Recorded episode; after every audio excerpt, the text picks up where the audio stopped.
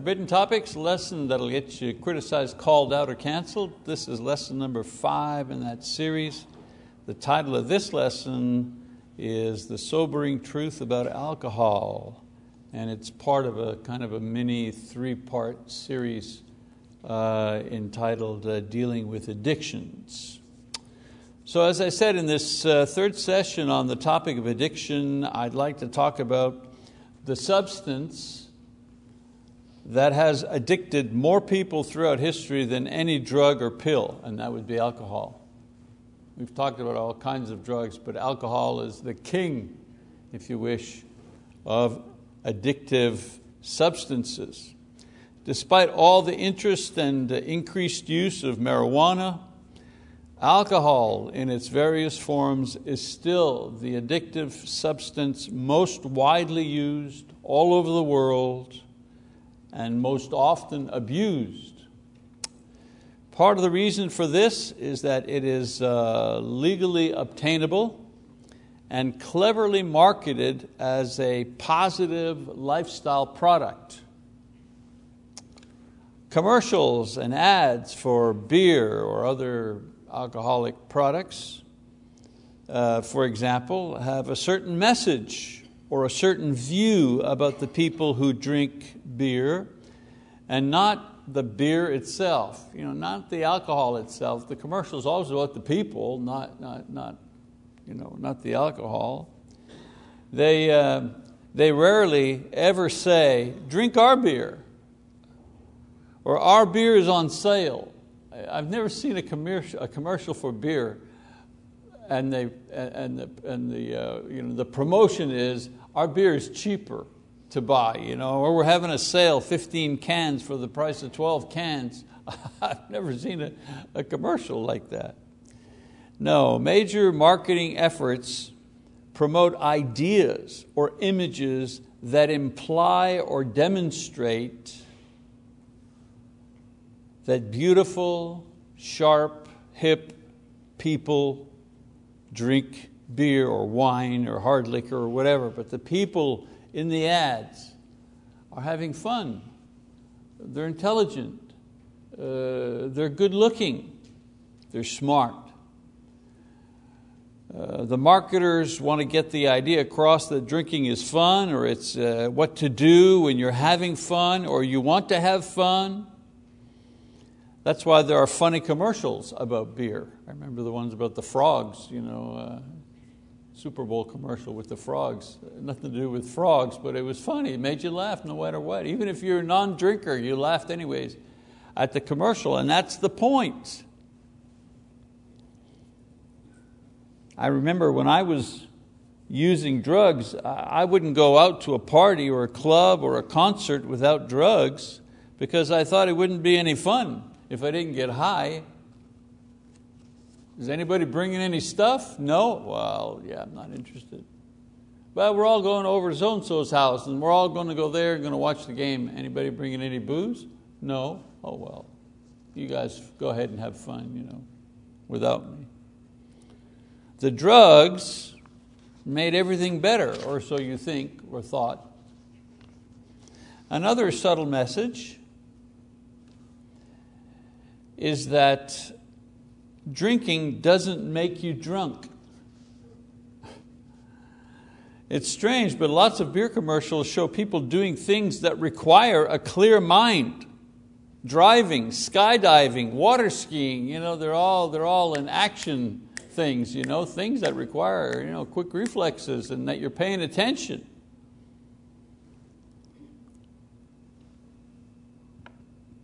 They never show a guy in his La-Z-Boy with an empty six pack dozing off during the Super Bowl. They never show that picture of that guy. One effective uh, message is that you are desirable to women, well, for men, you are desirable to women uh, with a drink in your hand, or brandy, or tequila, or something. What makes you mature, sexy, worldly, is that uh, you consume alcohol and you do it without apology and you do it without any negative effects because you look healthy, you look strong and handsome and uh, fresh. And then there's the, uh, the recruitment type ad that sells the idea that everybody drinks. What's the matter with you? Everybody drinks. Men drink, women drink, older men drink, younger women, they all drink. The point here is that you're on the outside if you don't drink. Of course, with the rise of alcohol addiction and death due to alcohol abuse, the marketing of alcohol changed to incorporate an additional message built around the theme of responsibility. These are the ones that really, really get me. So uh, we were and continue to be hit with these new, more caring ads for alcohol, which pushed the following themes. Drinking is okay so long as you do it moderately.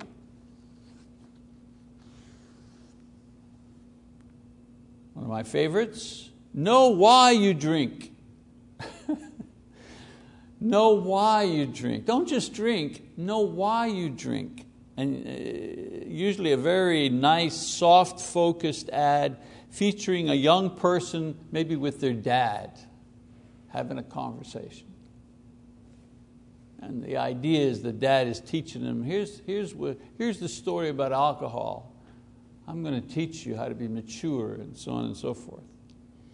Or drinking is for the mature. Drinking alcohol is a mature thing, meant for mature people. In other words, the ads went from drinking is for beautiful, sharp, dynamic people to drinking is for smart, mature, successful people. And then my personal favorite for the height of hypocrisy is the soft sell type ads, the ones that promote the idea that the manufacturers of alcoholic products actually care about people. They actually care about the environment. They actually care about society.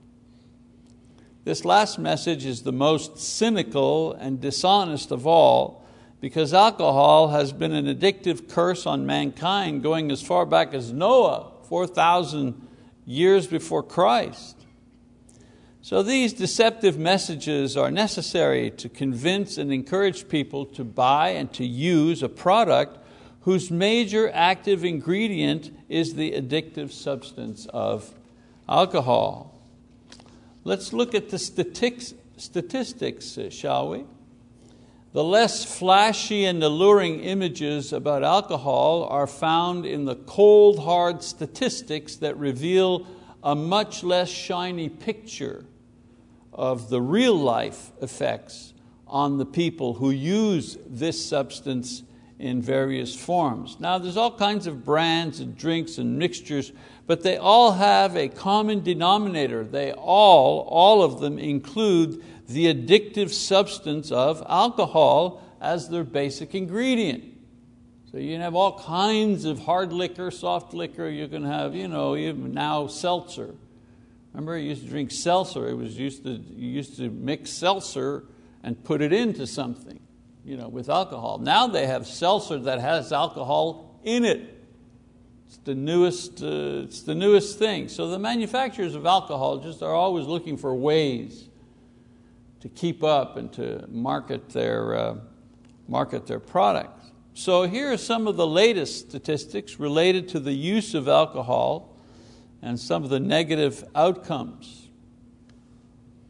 Alcohol is an addiction substance. It works like other substances to addict and kill those who use it. 28% of highway deaths are already are, uh, uh linked to alcohol, drunk drivers. 40% of all violent crime committed by those under the influence of alcohol. This is not my opinion, this is not the preacher, this is just cold, hard facts. You know, dig them up, go online, you know, find the facts about alcohol. 40, imagine, 40% of all violent crime committed by those under the influence of alcohol. A person normally, you know, nice person, so uh, they get some liquor into them and their character changes. You ever hear the expression, a mean drunk? You, know, you have happy drunks. When they get drunk, they get all happy and sloppy and, you know, I love you, bro. You know, they get, they, they're like that and they fall asleep. Then you get mean drunks. When they get drunk, they take offense at any little thing and there's a fight that takes place. 40%, all violent crime, all violent crime. I mean, it's just mind boggling. 12% of teenagers are alcoholics. 30% of all suicides committed while under the influence of alcohol. Because when things are going bad in your life, but you're sober, and you begin thinking of maybe taking your own life, you know, your, your mind, your conscience, everything you know answers back to you, not a good idea. But if you've been drinking all night, and your inhibitions have been lowered, your conscience has been silenced by alcohol, maybe pulling the trigger is a pretty quick way out of your problems. Why not, you say? Alcohol consumption has been directly linked to cancer, mouth cancer, liver cancer, we know that, but throat and lung cancer. 50% of domestic violence, child abuse, and drowning involve alcohol abuse. In other words, 50% of people who drown were drunk when they drowned. Alcoholism costs $175 billion a year to the government to treat and to deal with the effects on families and individuals. $175 billion. The, the al alcohol manufacturers are not paying for that. It's not their 175 billion bucks that are uh, treatment centers and you know, taking care of the mess. That, that's taxes that are paying for that.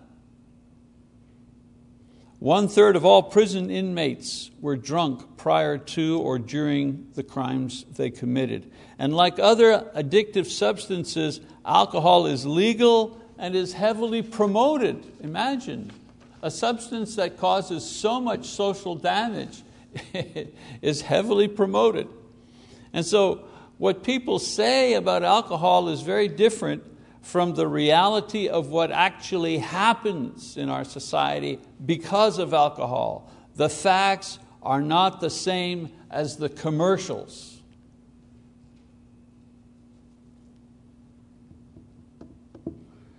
Well, I'm not a sociologist, or a psychologist.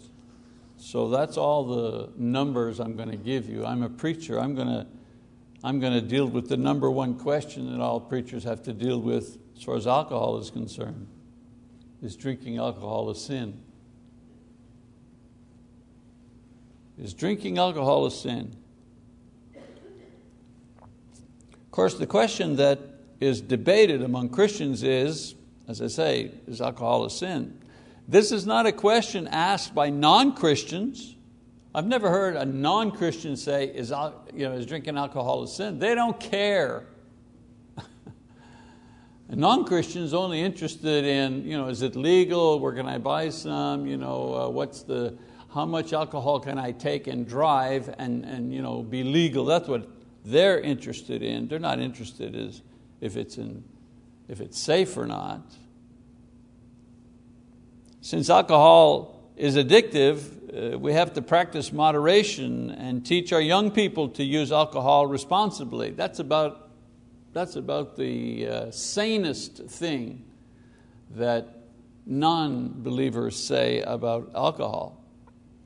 It's more complicated for Christians because we're called upon to remain sober-minded and not jeopardize our spiritual alertness not jeopardize our clarity of mind and self-control with any substance or pattern of thinking, false ideas or teachings.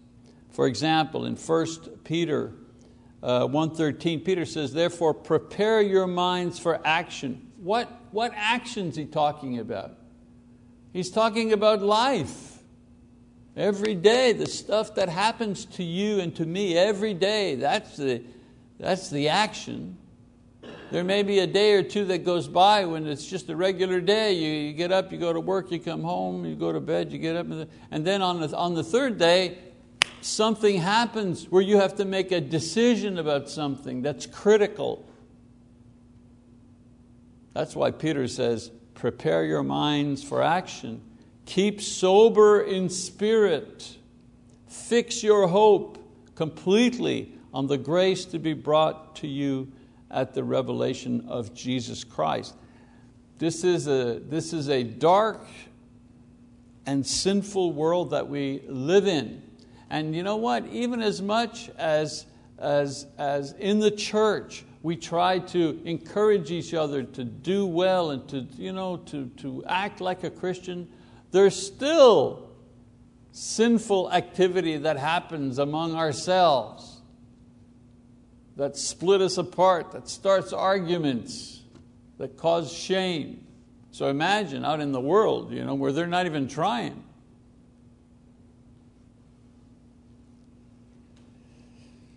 First Peter 5 verse 8, Peter says, be of sober spirit, be on the alert. Your adversary, the devil, prowls around like a roaring lion seeking someone to devour.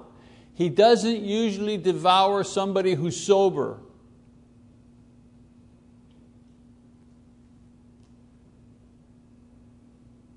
Ephesians 5.18, Paul says, and do not get drunk with wine, for that is dissipation, but be filled with the Spirit there are also scriptures that repeatedly warn believers about the dangerous and the dangers inherent, rather, in the use of alcohol.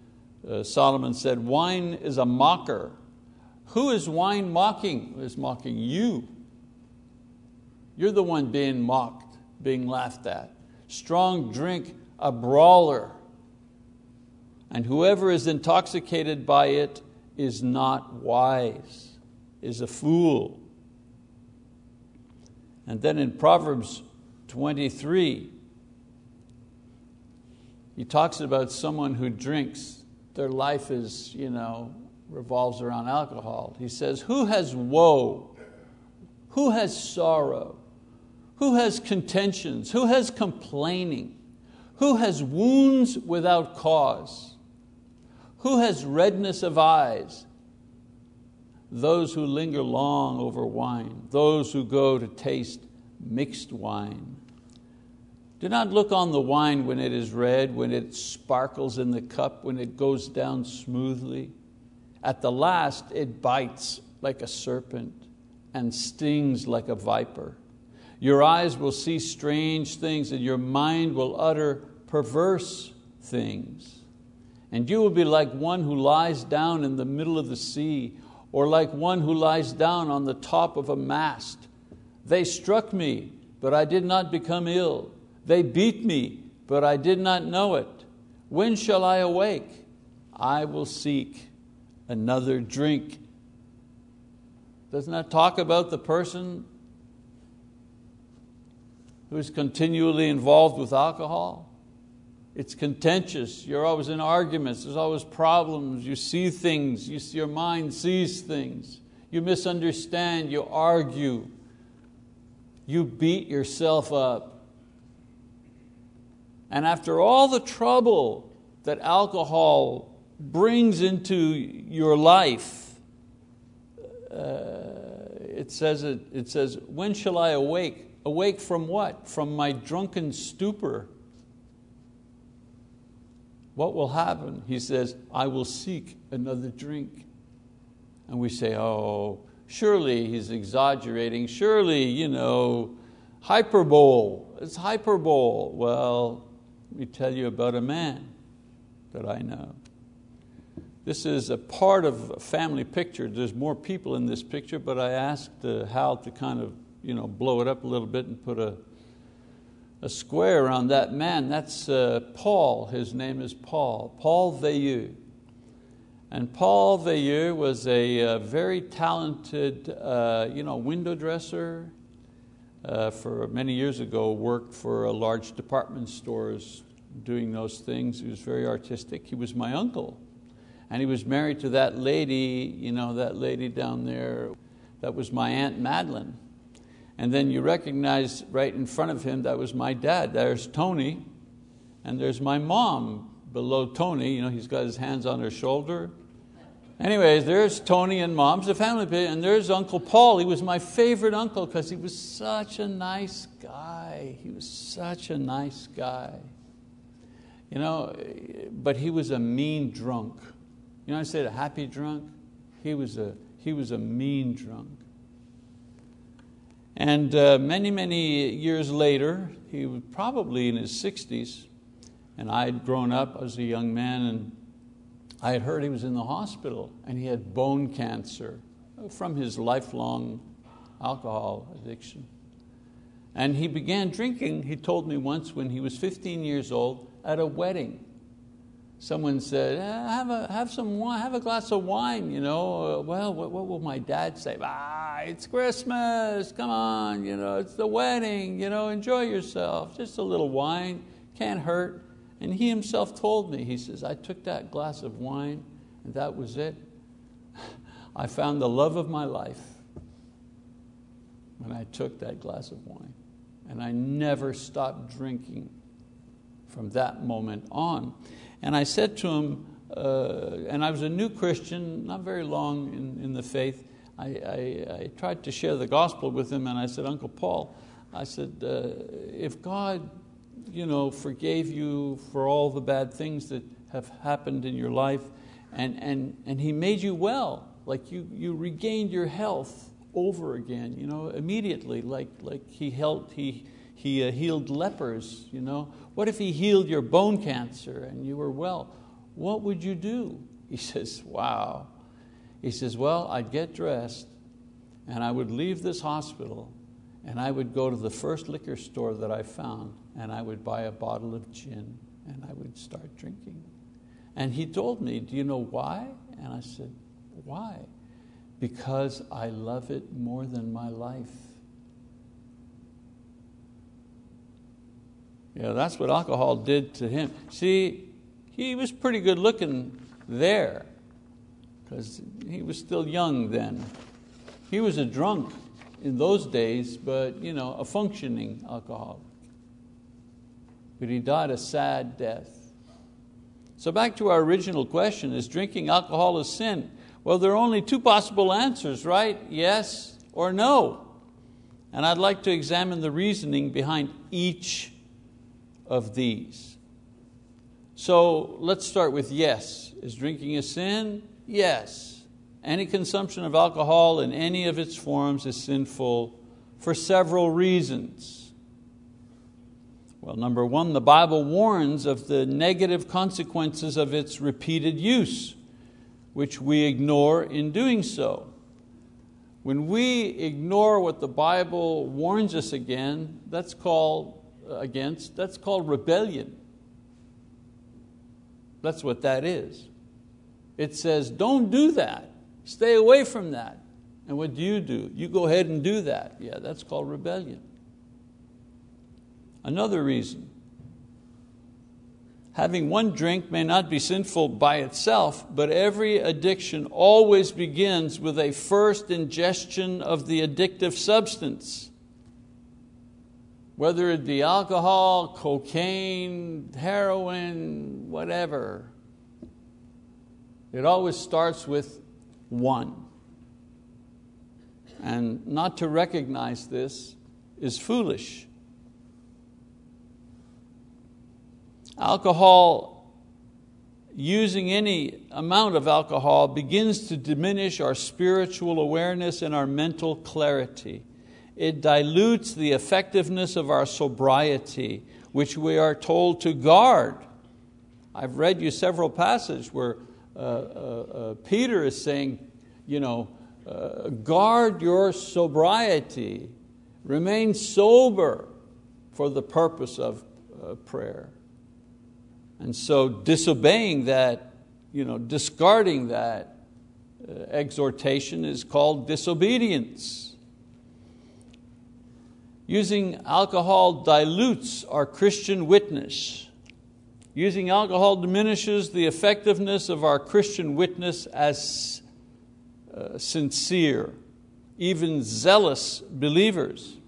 You know, people see Christians who drink, they see them as lukewarm or worldly minded or soft. It's like if you're not a Christian and you know a couple of Christian people, you know, you're just around them, and among them, one of them drinks. And uh, you know, a bad thing happens in your life, you need some advice, you, know, you need to talk to somebody that you can trust. Usually the one who drinks is not the guy you're going to talk to or not the girl you're going to talk to because you see them as being soft in their faith. You, you want to talk to the Christian who's you know, convinced, who obeys his own, you know, the teaching of his own religion. This is called hypocrisy. We say we're one thing, but we purposefully do what contradicts what we, what we say and what we uh, claim to be. The use of alcohol contributes absolutely nothing to our faith, nor does it glorify God in any way. There isn't any way that we glorify God when we use alcohol. This is called worldliness. So there's a couple of reasons you know, we said, is, a, is a drinking a sinful, a sin? And if you say yes, well, there's, there's a whole bunch of biblical reasons why. But just to be fair, let's take a look at the no side of this issue. Now, Christians rarely say that drinking is not a sin, period. They don't say that. They say things like, well, the Bible says drunkenness is the sin, not just having a drink. That's usually the number one you know, argument. And that's a little bit like saying lusting in your heart isn't a sin. It's when you have sex with that person that it becomes a sin. See what I'm saying? There's a line, there's a trajectory here. We know what Jesus said about that. The first step on the road to sin is sin just like the last step is sin. The most common defense of this practice, again among Christians, is that drinking in moderation is not sinful because there's no drunkenness. But this is how many believers participate in social drinking at parties and clubs. I'm drinking responsibly. I'm being you know, drinking moderately, so it's okay. In other words, they're using the argument that non believers use in their use of alcohol. So, here uh, are a couple of responses to this type of thinking and attitude towards alcohol use. First of all, social drinking is the consumption of alcohol simply for pleasure's sake. You know, would you buy a bottle of liquid that costs $40 if it had no alcohol in it? It just tasted like pineapple juice. Yeah, no. Now, the reason you pay $40 for a bottle of, I don't know, whatever it is, gin or rum or whiskey or brandy, or, uh, is because there's alcohol in it. You know, I had a debate with a young guy once about marijuana. And uh, his argument was, oh, all the good effects of marijuana is good for you here and there, and you know, it calms your, your, your spirit, and uh, you know, it's pure, and it's from the ground. And I said, yeah, but I said, but if you, if you, if you didn't get off on it, would you grow it? Would you, would you smoke it? Would you smoke it? Would you roll yourself a joint and smoke it if you didn't get off? If there was no chance, there was zero chance that you got off, that you got a buzz, you got a high. And I remember he, he thought about him and he said, yeah, no. No. It's like smoking oregano. You know, I mean, you know, would you do that? Would you take some basil and some oregano and put it in a paper and roll it and smoke it? Well, no. Well, it's the same thing. Would you pay for a bottle of you know, liquid mixed fruit juices, would you pay 40 bucks for that? With no guarantee of any effect on you? Well, no. Come on. Then there's the use of alcohol for what the substance does. It lowers inhibition, it relaxes the senses, it, it affects the motor skills, things that diminish the spirit and stimulate the flesh. That's what alcohol does. And you can put up all the arguments you want, that's why people drink it.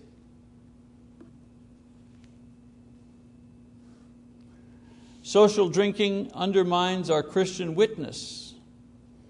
Using any type of highly addictive substance for recreation's sake to fit in, to downplay our purity and godliness diminishes the power of the Holy Spirit within us. Non Christians uh, that you drink with may be relieved to know that you're not some kind of religious zealot and you won't go out and you know, have, who won't go out and have a drink with you, but they're not impressed with your faith or attracted to your Lord by your attitude. You know why? Because in the end, you're one of them. You're comfortable in the world, doing the things of the world. Well, I want to hang around with you. Social drinking puts one at risk for addiction. As Marty says, duh. If you drink socially, you drink privately, and the regular ingestion of the poisonous and addictive substance of alcohol continually heightens your risk of addiction. All alcoholics begin as social drinkers. That's 100%. Why would a Christian knowingly do such a thing? Why would you do that? Social drinking makes you less useful to God. This one here speaks to those Christians who really want to please God, but for whatever reason, they use alcohol too. Well, social drinking makes you less useful to Him. God does not call those addicted or fighting addiction or too immature to realize the danger of addiction into serious ministry service. He might let you do some small things, but He won't let you do any big things. Why? He doesn't recruit the weak willed. He doesn't recruit the worldly, the spiritually compromised to do the heavy lifting in the church. And then, of course, what did Jesus do? Many justify their consumption of alcohol based on the fact that Jesus drank wine and even transformed water into wine. In John chapter 2, verses 1 to 11, we're familiar with that, we're not going to read it. The wedding at Cana.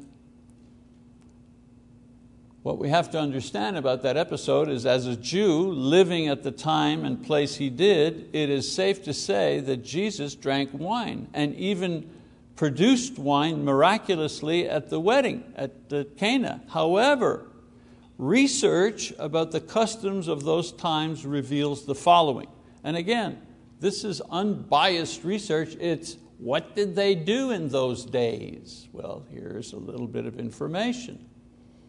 Jesus used wine as food. He was not a social drinker, using strong drink for recreational purposes in public houses and feasts. He wasn't like that. Did he associate with sinners? Absolutely, he associated with them to bring them the gospel, but he didn't associate with them in so that he could share in their vices. He knew drinkers and adulterers and gamblers and cheaters and uh, you, know, you name it. But that doesn't mean that he himself was participating in their sins. The wine that Jesus used in the first century was low in alcohol content, perhaps you know, 2% alcohol maybe. As opposed to today, beer has 6%, wine 13%, liquor 50 to 60% alcohol. It's all manipulated today, unlike at that time. In addition to this, the Jews would mix their wine with water, thus further diluting the alcohol content. Those who drank fully fermented wine without diluting first with water were considered barbarians. They were, as they called them, wine bibbers and drunkards. Matthew 24, verse 49, that's what they accused Jesus of. He's a wine bibber, you know, meaning he didn't dilute his wine, he didn't remove the alcohol effectiveness of his, of his uh, wine. There's no reason to think that the wine that Jesus miraculously produced was any different. It may have had you know, one or two percent alcohol content, since the quality of the wine was based on the type of grapes that was used to produce the wine, not the percentage of alcohol. The wine didn't taste any better if it had a 9% alcohol you know, percentage or a 15% it didn't affect the taste of it. That, that's all dependent on the grapes and the way you make it.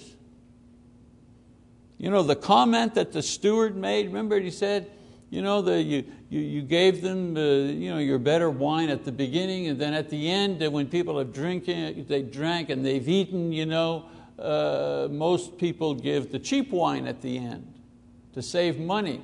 Because why? Well, after you've eaten a full meal and you've drank, you know, your taste buds are not exactly uh, ready for uh, fine dining. What did Jesus do?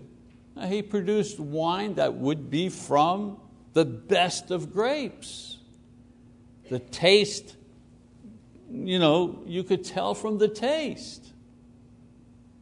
Some people, you know, they say, he, he produced like, you know, wine that had 13, 14% alcohol content, you know, which made it good wine. No. So if, if, if Jesus is your model for drinking, well then good for you. Then you're drinking wine, 2% alcohol wine, and you're diluting that with water and you drink only the fruit of the vine, no beer, no liquor, no consumption of alcohol for recreational purposes or in bars or clubs. No, no, no. You don't do that. So you want to be like Jesus? You want to use wine as food? Well, then, yeah. You do it exactly like he did, then that would be fine. Another question that comes up, well, what about Paul's instruction to Timothy in 1 Timothy 5.23? He says, no longer drink water exclusively, but use a little wine for the sake of your stomach and your frequent uh, ailments. So note that Timothy only drank water at a time when water, especially in cities with public supply, was contaminated. The only alcoholic drink that can help stomach issues is red wine. That's true even today.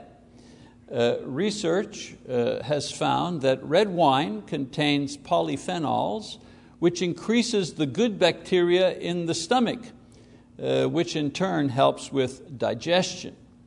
Note that the instruction is, he says, a little bit of wine with water. You know, the mixture as a medicinal treatment. He didn't give him a green light for social drinking at various you know, kinds of alcoholic drinks and you know, uh, parties and nightclubs and stuff like that, public houses. We see the medicinal use of alcohol for those near death or extreme sorrow in the Old Testament. Yes, give strong drink to him who is perishing and wine to him whose life is bitter. But alcohol used in primitive medicine, However, today we have effective medication to treat digestive issues and chronic pain, as well as emotional issues like depression. We don't need to use alcohol as a medicine anymore. So let me summarize. How do we decide? Well, part of maturing in Christ is the ability to make concrete decisions that reflect both the teaching and the spirit of God's Word. I know that even in my own life, my understanding and teaching and practice concerning the subject of alcohol has evolved over the years and is now represented in this particular lesson on alcohol and what is commonly referred to as you know, moderate social drinking.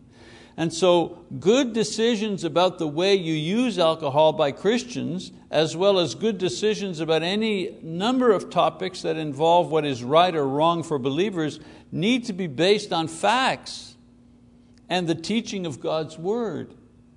Not feelings or commercials or what's popular or what others choose or encourage us to do. In this spirit, therefore, I give you five reasons, four five reasons against the consumption of alcohol in any amount. Very quickly. Five best reasons to drink. Well, it makes you feel good. Uh, isn't that the truth? It makes you feel good for, for a time. Against, alcohol is the number one drug problem in the world. On the yes side, alcoholic uh, drinks taste good. They taste good, and we can mix them all kinds of ways, and they're enjoyable to drink. Well, that's true. Also, alcohol is one of the major causes of illness, accidents, death, crime, and family destruction. Three, most people can drink without getting drunk or addicted. That's true. Alcohol contributes nothing to a person's well being, whether that is physical, emotional, social, or spiritual, in any way. In any way. Number four, alcohol is inexpensive and easily available. Very true. Number four, on the no side, the Bible warns against the dangers of alcohol and repeatedly uh, condemns its abuse in both the Old Testament and the New Testament. It says, Do not be deceived, neither fornicators nor drunkards will inherit the kingdom of God, 1 Corinthians uh, 9 and 10. Then one more on the yes side everybody drinks at work, business, family occasions, friends encourage us to drink. I often see other Christians drink, so why shouldn't I? And then on the no side, Christians who drink alcohol weaken their spiritual lives and undermine their influence for Christ with the unsaved. No one actually admires a Christian who permits himself the use of alcohol. No one will ever compliment you for that. My only regret as far as this topic is concerned is that I was late in coming to these conclusions, especially as someone who abused drugs for many years and was rescued from that destructive life by the love of Jesus Christ and the gospel of forgiveness. I should have known better, might have helped other people. In any event, you have the facts before you, and I ask you to decide. If you drink casually, moderately, once in a while, every weekend or every day, reconsider your decision based on the Bible and the facts and stop. It's the right and biblical thing to do as a follower of Jesus Christ. And if you don't drink, then decide now, ahead of time, that you'll never start. Prepare your answer for those who insist that you join them in a drink. Don't be ashamed to say that you don't drink because you're a Christian. Be ready for the blowback the disappointment, the laughter, the, uh, the ache of hurt at the, at the quiet rejection that'll follow uh, when you tell them that. But just remember, just remember that there is some, sometimes there's a price to pay as a disciple. but realize that there's also a reward for doing the right thing at the right time for the right reason. And I pray that God will bless you and that you'll remember to stay sober for the purpose of prayer. All right, that's the lesson for tonight. Next week, another happy go lucky topic pro life or pro death. And I guess maybe after this lesson tonight, we, we know a little more why it's called classes that'll get you criticized, called out, or canceled. Thank you.